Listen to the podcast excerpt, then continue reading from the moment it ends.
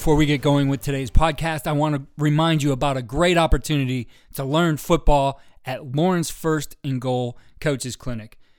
The clinic is to benefit pediatric brain tumor research as well as cancer services, and the lineup, as I mentioned, is an incredible one. 160 speakers, and right now you can get the ticket to that clinic, $49 for an individual, $150 for a staff of 5, so $30 a coach there. But you need to act now. That expires once it hits 2021 here, midnight on Friday. Again, check it out at lfgf.coachesclinic.com. On today's episode, we focus on special teams and recruiting technology, and joining me to discuss both of those is the linebackers and special teams coordinator at Columbia, Justin Stovall. Justin, it's great to have you here on the podcast. Great to be here, Keith. Thanks for having me. Well, Justin, there's a lot for you that you've tackled and you have going on, and we're going to dig into, as I said, special teams today, and we're going to take a look at some of the things that you're doing in recruiting that I feel are really interesting in how you're using the technology. Before we get into all that, though, I want to kind of walk through the beginning of your career and just start with, you know, what was it that spurred you on or encouraged you to get into this profession and become a football coach? Well, I would say the first thing is I've had some amazing coaches, great influence on my life all the way through childhood and then into college. And, you know, I think, you know, as I got into coaching, it was the coaches that coached me that got me into the door.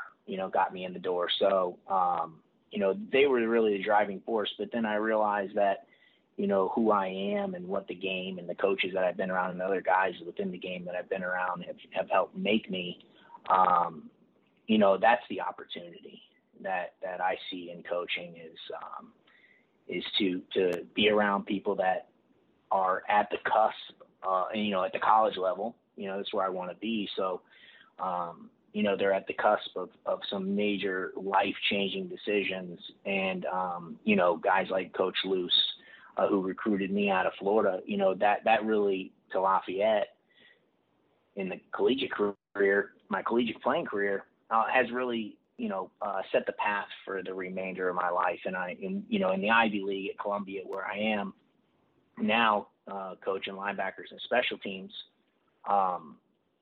you know, we talk about 4 years at Columbia, but it's really 40 years. It's the rest of your life, your career after. So with that in mind, that's really the main reason I got into coaching. And I know for you, this has been a great opportunity to really soak in from some great coaches, and, you know, from your current head coach to where you're at right now, we're back to Villanova with Andy Talley, who's a Hall of Famer. Those guys definitely have been influential, but, you know, for you, it was being a sponge and taking that in. Talk to us about how those guys influenced you. Oh, yeah. I mean, just their and I could start with John Troxell, who's been a long-time head coach at Division III school, Franklin and Marshall, who got me into coaching. You know, he unbelievable influence. Then over to Villanova with Andy Talley. You know, when you just and now at Columbia, Dave Cicchini over at Bucknell. But these are all and Andy Cohen at Lehigh. But you know, when you look at Andy Talley and Al Bagnoli, who I coach under right now, who I think is another future Hall of Famer. You know, the amount of knowledge I've been able to gain from those guys, just in their approach, their philosophy, how to run a program, how to build a program, how to turn a program around. You know, I obviously am participating, but I'm following their move. I'm learning how to be a great leader. That's the value I've gained from them. And then my ability to implement it and just my subsection of the team, you know, the linebackers or the special teams, to take their philosophies, to take their approach, learn from that, then reapply it on my section of the team to try to have the best execution to help us win week in and week out, and build the best relationships with the players. That's really what I've learned. You know, when we look at how we develop as coaches, and really now more than ever, you're a part of it with Lauren's First and Goal. I mean, we have 160 speakers there, an incredible lineup, a lot to learn from those guys. We have all the other clinics that are going on. You know, the virtual world has opened things up. You talked about being a sponge, but, you know, some of that can become overwhelming. What's your approach to handling all the knowledge you've gained over time and all the knowledge you continue to gain, again, to be able to have something that's executable for your players? Right. No, I mean, well, first, I think you need a big drive to store all your film and documents that you're going to get over time. You know, I think that's number one. At least you're not traveling around with the boxes of 3-ring binders anymore. But, you know, that you need to definitely subscribe to the Lauren's First and Goal Clinic, you know, have year-long access to this stuff, because I don't think that it's something that you can ingest in that short amount of time and retain it all. You got to keep revisiting the material, you know, throughout the course of the year, subjects, you know, that are paramount to you or at a premium at that time, you know, because I think throughout the course of the year, you're going to run into different things that you may struggle with, you know, that coaches within the Lauren's First and Goal Clinic, there's such a diverse amount of information being shared by, like you said, some amazing coaches. The lineup is incredible. So you're sitting there saying, all right, if I need, we're struggling in the red zone, or I need some red zone ideas. You know, there's guys talking about the red zone or third down or blitzes, or, I mean, you name it, special teams, offense. I mean, so I want to learn, even as a defensive coach, like what offensive coaches are thinking. I'm going to go check that out, you know? So I think that's how you do it. It's all, you're always learning. You forget things that you have to relearn. And that's just part of the process. It is, you know, but ultimately we're going to have all this knowledge in our head as coaches, and we have to, we've got to be the filter for that, right? What's going to go to our players? What's going to go into our playbook? What are the ways we're going to teach these guys, the drills we're going to use? I mean, there's limitations to all of that. You can't do it all. What's your advice in, you know, taking this knowledge and making it something that's actionable? Yeah, that's a great question. I know you asked that before, and I didn't really answer it. So, you know, I think that you have to have a foundation, a very simple foundation, philosophy, what you want to do schematically, even philosophically, what you're trying to accomplish, right? And the goals. You don't want to have a million goals. You need to have a couple goals, right? But those goals influence a lot of other outcomes, right, that within the game. So I think the same thing within the scheme, right? You set a great foundation. You don't need you're not going to start introducing with a million plays or a million different fronts, right? You're going in with a single front, you know, single coverage, and you're in whether or special teams, right? A single return or single protection, and you're installing that. But from that, you're going to build on. Right, you're going to build on that, and I don't think you move to the next thing until you have the execution that you're going to need to be able to move to the next thing, right? So that's what I've learned. I've learned to be very simple. I've learned to execute at a high level at a very few things. I think Bruce Lee said it best. He said, you know, I don't fear the man with 10,000 kicks. I fear the man that's practiced one kick 10,000 times. So that's kind of the philosophy that I approach the game with, and I encourage other coaches to do the same. Yeah, I was reading a book this morning, and as you were talking about that, I remember just a phrase that I highlighted, underlined, and starred. And the book is called Limitless, and the author's Jim Kwik, but he was talking about the myth. He called it a myth that knowledge equals power. Right, we hear that all the time. And, you know, the way he corrected that, and it was really that knowledge plus action equals power, which is exactly what you're talking about here, right? It's not being, you know, taking all this stuff and having all these different things, and especially as we, you know, get into talking about special teams here, it's probably one of the most nuanced part of the games, right? Like, we're going to go through and maybe have this really thick playbook for offense, defense that explains everything and has all our adjustments, and we can do all these different things, etc. And we have the time. We have the meeting time. We have the walkthrough time. We have the, you know, the practice time, the fundamental time, etc., to be able to do more in those areas. But as you get into looking at special teams, you know, you're going to have to pick your poison. Like you said, you can go and learn all these things, and it's important that you do, because ultimately that's going to be make you better. But that action part of it is so important, right? And you mentioned to me, you know, in what you do is, you know, being a linebackers coach, which again is the majority of your time on the field, right? That's what you do. But the special teams part is what you get asked about the most. And I think it's kind of, it's just one of those things that continues to be an area that people have to figure out a way to be the most efficient. It is the part of the game that, you know, there's limitations placed on it, et cetera. You'll hear guys talk about, you know, winning all three phases of the game and placing the importance on special teams. And I can tell you, like, everywhere I've been as I moved up, you know, different levels of the game, I've just seen that, wow, you know, I thought I was detailed in this, and I thought I knew about it, and I thought I knew how to do these things, but special teams was always a thing where I found, like, picking up a little bit more and understanding how to do it, not just what to do, but how to do it in practice, that there's really a secret sauce to that. So talk to us a little bit about, just for you, your approach to special teams. You mentioned it a little bit here, right? You know, not having all kinds of schemes, but something that you can really refine and be good at. But, you know, talk to us about your approach to special teams play.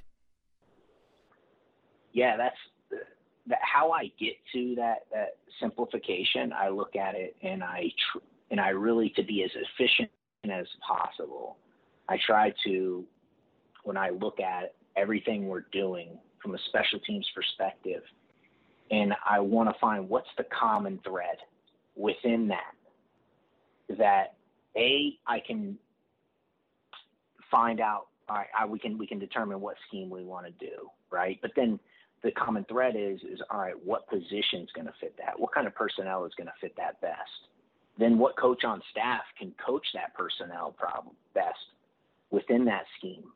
And then also saying, all right, from a personnel perspective, it's like, all right, we have to develop the talent within special teams, right? So I don't want to do a ton of things schematically because I look at it philosophically and say, all right, this offensive guy is also a starter on offense or a backup, and he's learning what they're asking him to do on offense. And the same thing with the defensive guy. And I have to say that for both the players and the coaches, whether or not you can have as many slogans as you want, make special teams important, so on and so forth. I approach it with understanding that those players and coaches, his title's the wide receiver coach, his title's the DB coach. On the roster, it says he plays corner, right? It says he plays wide receiver. So I approach it with that mindset, with the understanding that is where their emphasis is going to be throughout the course of the week. But I also have to make them, or have them view their portion of the special teams, not be overwhelming, be something that they feel is important and that they feel they can do very well within the course of the game and have an impact doing that. So, you know, to be honest with you, I think I could change what we're doing, and I think that we could do it equally as well. You know, because it all comes down to execution. I tell the guys all the time, it's like this, the plan is nothing without execution. Execution is the reason the plan looked good. So I always put it back on them, you know, in the understanding that, you know, the only way that this is all going to come together is the players going out and executing. So I put a high demand on that. I don't ask a lot of them, but what I do ask of them, you know, there's a very, very high demand on that. throughout the course of the week, an expectation. The bar is set extremely high, and in the few things that we're asking them to do, and the players, they meet that challenge a lot of the time. You know, I think that if you make it overwhelming, you're doing too many things. You're putting guys in positions that they're not comfortable, or confident in. You're not going to get the level of execution you want. When I look at special teams, and especially as you move up the levels, right, there's that aspect of, I can remember when I first started, and, you know, it was a young high school coach, and I mean, our special teams time at that time was legitimately, you know, let's get this unit out there and run some reps. And there was no individual, there wasn't the fundamentals being developed. And I look at how special teams are run today, and how, you know, as I got to the college level, we would run them and, you know, become much more refined in how we're doing. But also, you know, really paying attention to who you put out there and the skill sets that those guys have. So you coach the linebackers, and those guys certainly are guys you look to get involved. But, you know, how do you go about that evaluation process, right? Because you don't necessarily have a lot of reps to give away in that aspect either. But how are you going to go about making sure that you got the right guys on the field based on some of the skill sets they have that maybe don't necessarily apply to their regular position? Right. So it's like you got to put them in a position of something that they can accomplish. What are you asking them to do? That's the first thing. What do you ask them to do? And then you're trying to say, you know, what body type fits that. Right. So there's going to be positions where, you know, your bigger linebackers, your DNs, your tight ends are going to fit much better. And then other positions on the field where your corner, safeties, wide outs are going to, and running backs are going to fit, you know, those positions. So I guess when I look at it, I'm seeing, okay, let's just take the four core special teams units, 11 guys. I see 44 different positions on the field, you know, but then at the same time, then you can basically split things in half and develop from a depth perspective. And I encourage a lot of guys to do this when they're looking at trying to figure out how to fill their depth chart, because that becomes challenging when you're trying to get your quality depth and within special teams is being very symmetrical, right side, left side, you know, and always designing your schemes that way. So you can have three guys in a rotation. So you have your two starters and then one guy backing up the right and the left side. So now you're able to, and then within practice, able to work that rotation. So you have your next guy in the game, right? Rather than, you know, now you have two different backups, when you as a coordinator or the team can benefit from having this guy next in the game rather than either of those two backups, if that makes sense. So I think that's what you have to do a lot of the time. You know, you find yourself in that situation, having to sub a guy out in the course of the game, and you want your next best player in the game, because sometimes you're digging down onto the end of the bus, you know, and saying, all right, this guy was on the bubble of even traveling. He's going in the game and taking a rep. So, yeah, that. You know, that's something different too when you think about the travel rosters at the college level get cut down, so you don't necessarily have that luxury of everybody, as you said, being on the bus. When you look at, again, the personnel, I know a lot of coaches say, you know, this is an important unit. We're going to play starters on this unit, you know, starters from offense or defense. And I agree with that philosophy. I do remember talking with NFL special teams guru Bobby April, you know, longtime NFL special teams coach, about how many units those starters can be on. For you, is there any kind of formula that you guys like to use in making sure that you're being smart about, you know, a guy who's a starter on O or D being on, you know, too many units? Yeah, so we do have a philosophy on that. So we max our starters out at 2 units. when you look at the four core, you know, pom-pom return, kickoff, kickoff return. So we limit our starters to two of those units. And I try to look at it also from the perspective of, you know, the value of the unit. So I rank the value of the unit from punt being number one, kickoff return is number two, punt return is number three, and then kickoff's number four. That's my ranking. I think a lot of guys would agree with that and maybe shuffle those last two are interchangeable, but I'll tell you why. You know, obviously punt, you know, I think everyone would have punt number one. So we're using our best players that can execute, change the field, do all the things we need to do from a punt perspective, protect and get the ball off. Because that's the one that's going to lose you the game, lose you your game, you know? So most of our starters are on our punt and kickoff return. And I rank kickoff return second, because I think that that's a great opportunity to get the best player on your team, the ball in his hand, you know, and I don't know what opportunities we're going to get throughout the course of the year to return. So he's in there every rep, right? Every time we're taking the field, he's going to be the one deep. And we're going to have our best players so that when we have the opportunity to return one, we're going to try to go the distance with it, which is going to be my clinic, you know, at Lauren's First and Goal Clinic. So I'm going to be talking about how we do things and more in depth on kickoff return and why we've been so good there. But, you know, punt, then kickoff return. And then I look at punt return and I look at, you know, and kickoff as an opportunity to really groom guys that are deeper on the depth chart, right? There's less thinking. It's more just your one-on-one battle. Right. And so I look to get guys in on those units. The scarier thing with punt return for me is, you're still playing defense. It's fourth down.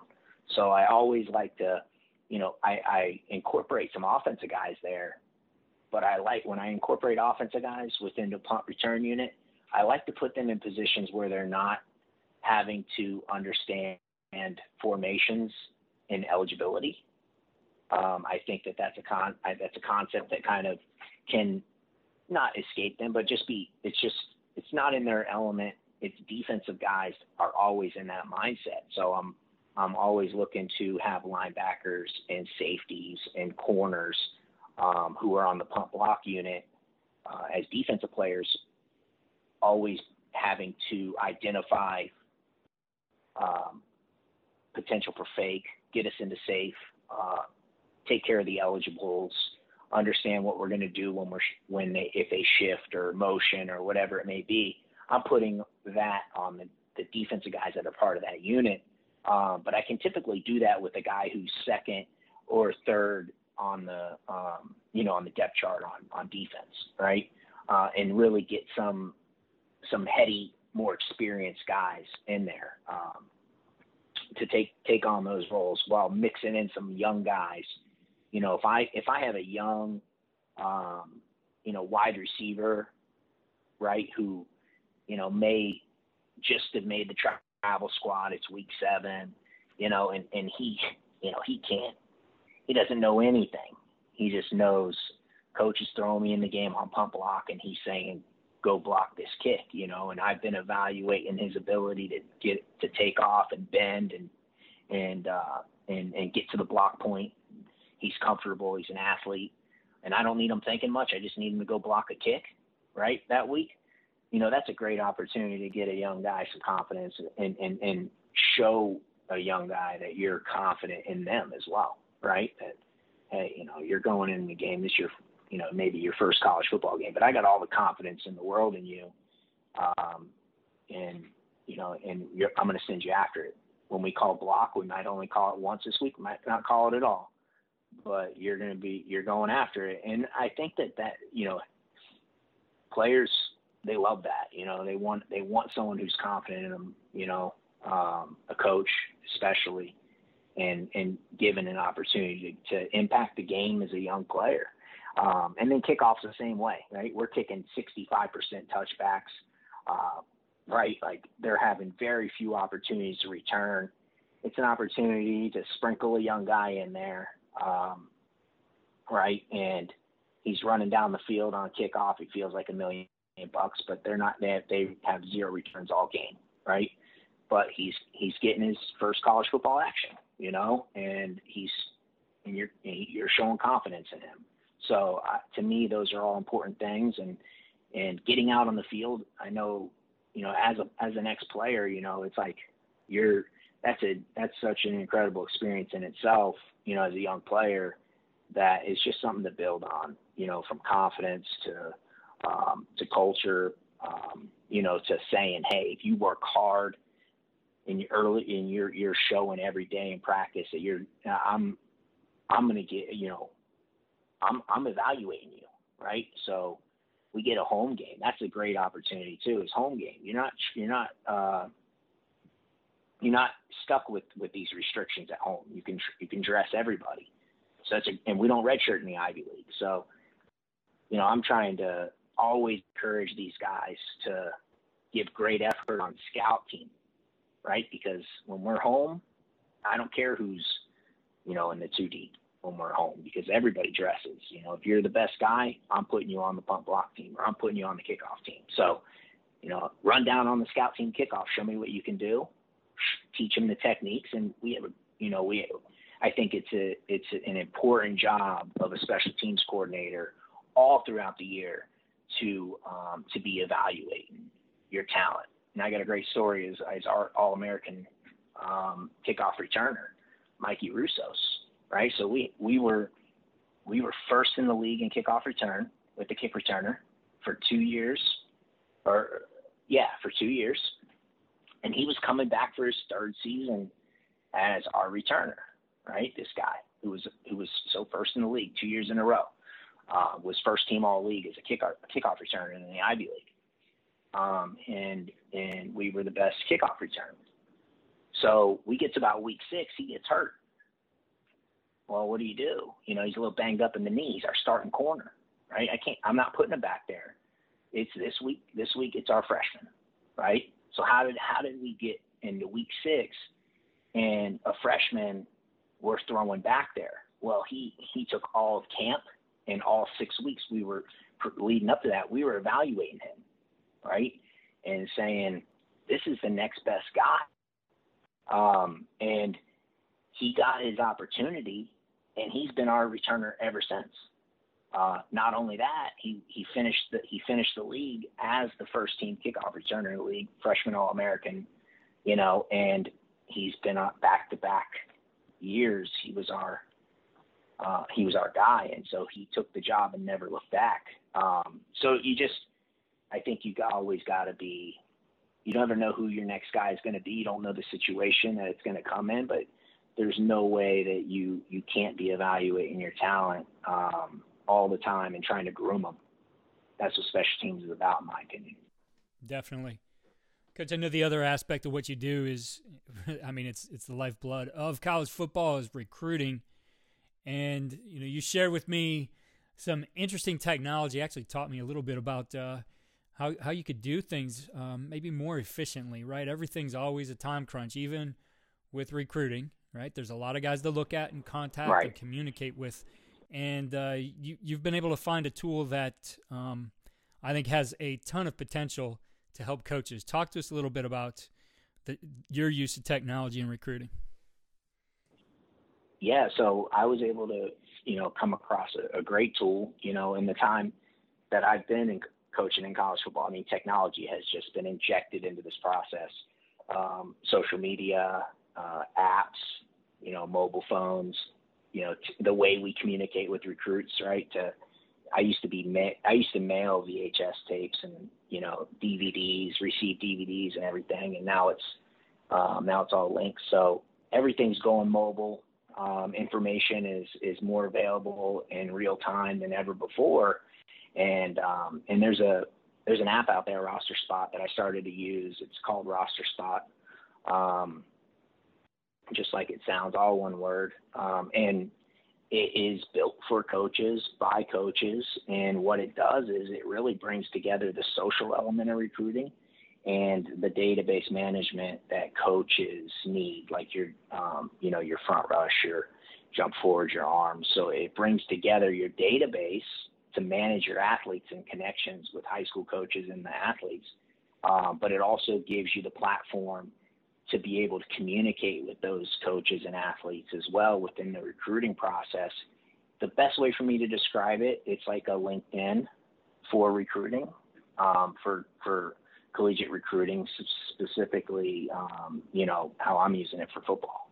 Right. And I think you shared with me that a lot of it, though, is based on Twitter or social media. Is that correct? Correct. So it is a social platform. So, I mean, anybody can get on, and use the platform, and really it's just what role are you in on the platform, and who are you looking to communicate with? So, and then the tools and the functionality available to college coaches speaks specifically to the process, which, Twitter's great. And, it's been a great tool, right?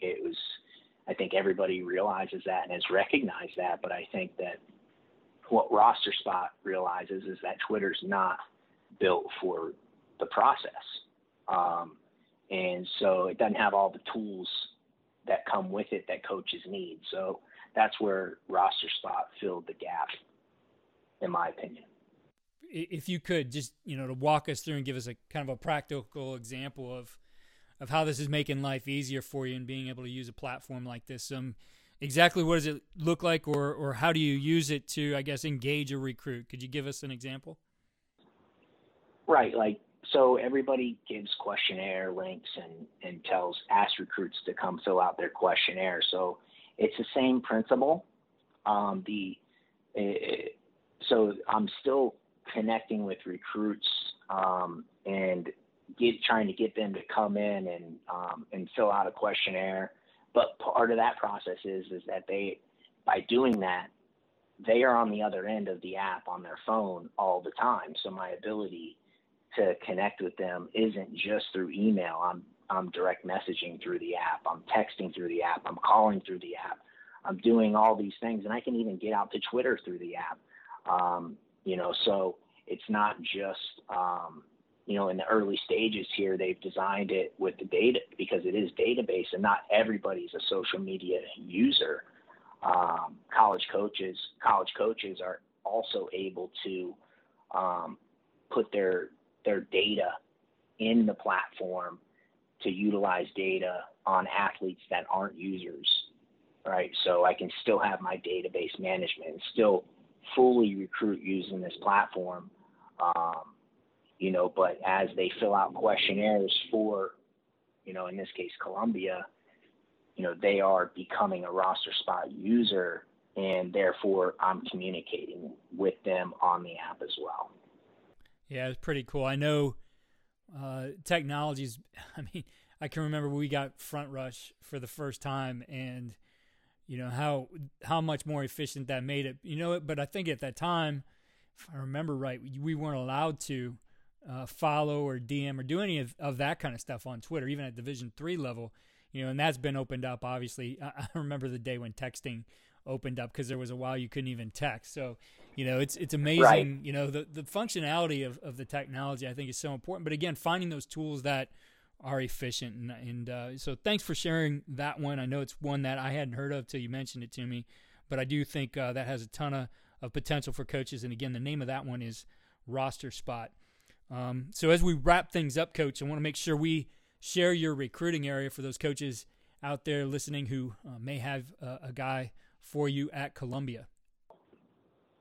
Yeah, please. I will say this first. If it's anybody, I can, send me your guys. We can get it to the proper coach, because we always want to make sure we're seeing all the prospects. But my area specifically is the whole state. I have the entire state of Georgia. And I have the east coast of Florida, from Jacksonville down to Dade County and Miami. But I also have the Panhandle, so everything across I-10 through the Panhandle of Florida as well. And that's my recruiting area. And the best way to connect with you? Oh yeah, best way to connect. You can reach out to me on my email. It's j.stovall@columbia.edu or Twitter, @CoachStow, STNGO, G-O. So @CoachStowandGo. You can feel free to reach out to me there as well. And Coach, to wrap things up, always the final question that I ask coaches on this podcast is, when you look at everything you do on and off the field as a coach, what would you say is the one thing that really gives your players the winning edge?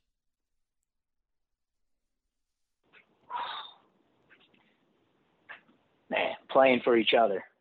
You know, there's nothing like sacrificing for each other. That to me, you're always gonna, you know, have an edge there if your guys are willing to do that, play in and play out, and never let up. Coach, I really appreciate you taking the time, and I'm really looking forward to seeing you present at Lauren's First and Goal. For our listeners out there, that's coming up when this airs. I think it'll be about 8 days. January 14th it starts. Yeah. It goes through the 17th. An incredible lineup. You can see everybody there at lfgf.coachesclinic.com. Headliners like Luke Fickle, Mac Brown, Jeff Munkin, Greg Schiano. You know, we have a couple more that we're adding. Jeff Collins from Georgia Tech, I know, is another guy we added on there, and just incredible coordinators, position coaches, guys. Most of these guys from FBS and FCS level, though we do have some small college guys mixed in there as well. And, again, going to a great cause. Lauren's First and Goal supports and funds pediatric brain tumor research. And then probably one of the most important parts, the cancer services. So when a family, needs to take their child for treatment at a hospital, and they need, funds for being able to put their family up, and all the things that go along with that, travel, etc. Lauren's First and Goal comes into play and helps families directly, helps take care of them, and make sure that they have what they need. And so everything for this clinic. From this clinic, I should say, is going to support Lauren's First and Goal. So please check out the lineup and sign up at lfgf.coachesclinic.com. Coach, again, appreciate you, and thank you for what you're doing for Lauren's First and Goal. Oh, I appreciate you, Keith, and excited for Lauren's First and Goal.